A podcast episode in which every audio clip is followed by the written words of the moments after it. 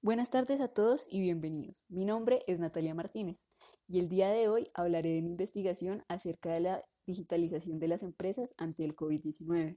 Esta investigación surge después de que FENALCO asegurara que solo hasta el mes de junio 80.000 negocios formales habrían tenido un cierre definitivo en Colombia debido a la pandemia. Tras esta estadística, empecé a indagar estrategias que le permitieran a las empresas seguir operando en medio de la crisis y asimismo generar ingresos.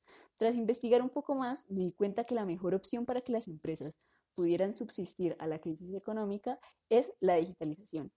El objetivo de esta investigación es identificar los procesos que puedan utilizar las empresas para digitalizar y ofrecer sus servicios de manera virtual, para así demostrar la eficacia de la digitalización acompañada de otros objetivos como determinar herramientas que permitan lograr los procesos de digitalización en Colombia, identificar los retos que puedan enfrentar las empresas durante su proceso de digitalización y contemplar un modelo de semipresencialidad que permita a las empresas tener canales tanto online como offline durante la reactivación económica del país. El tema de la digitalización y su influencia en las empresas durante la pandemia ha sido objeto de estudio de organismos internacionales, como la Comisión Económica para América Latina y el Caribe.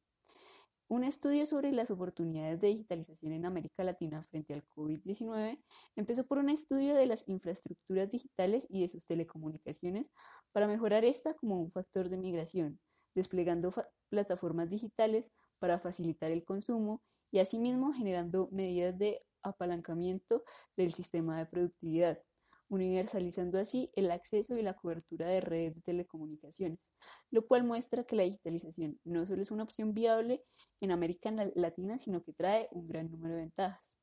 Un aspecto fundamental durante la pandemia ha sido el teletrabajo.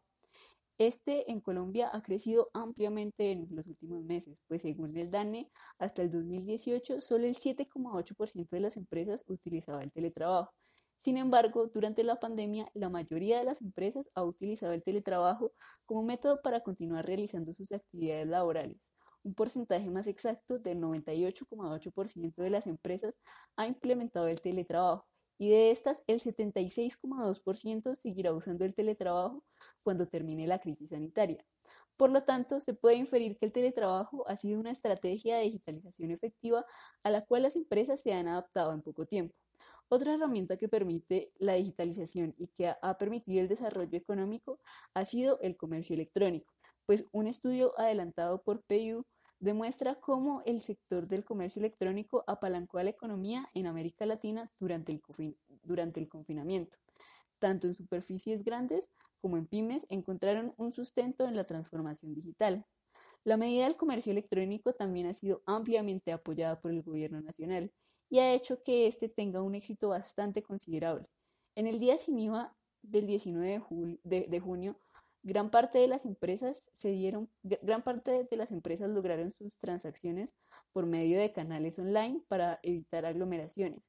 Esto causó que las empresas vieran un crecimiento importante en sus sitios web, aumentando ese día sus ventas por internet hasta en un 110%.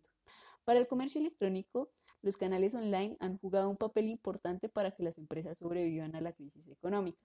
Sin embargo, es importante que las empresas inviertan en sus canales online, ya que si no se tiene una buena arquitectura de la información en las aplicaciones o páginas web, esto podría traer efectos negativos, como contenidos difíciles de encontrar, diseño gráfico descuidado, demasiadas alertas o esquemas de, organización poco eficientes, y esto haría que el comercio electrónico pasara de ser una ventaja a ser una desventaja.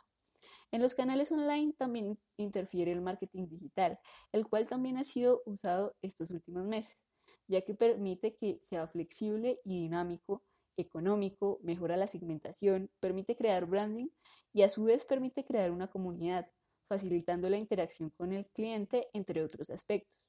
Un ejemplo de una empresa que se reinventó digitalmente es Bodytech, ya que los gimnasios han sido uno de los sectores que más han resultado afectados por las medidas tomadas por el COVID-19. Esta empresa pasó su modelo presencial a un modelo virtual en el cual crearon una aplicación y una página web donde se les daba a las personas un entrenador personalizado virtual y, semanalmente se les daba una cita semanal de control que se realizaba por medio de videollamada. De la investigación realizada se encontraron los siguientes hallazgos.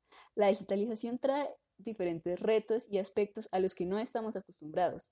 Sin embargo, es un proceso de adaptación tanto empresarial como social que pasó de ser una opción a una necesidad, pues no sabemos cuánto tiempo va a tomar la reactivación económica y si después de eso las cosas van a cambiar. Es decir, no sabemos cuánto tiempo más dure la crisis económica y qué efectos va a traer. Por lo tanto, es necesario tener un modelo que le permita a las empresas seguir operando. Existen diferentes estrategias que permiten y facilitan a las empresas lograr el proceso de digitalización y pueden ser usadas tanto por grandes o medianas empresas.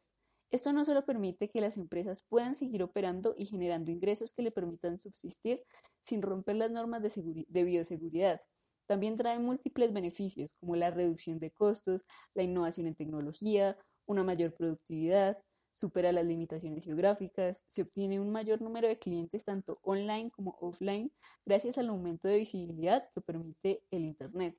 Se accede a un mercado global y se flexibilizan los medios de pago. Esto a su vez permite una mayor medición de los resultados, entre otras.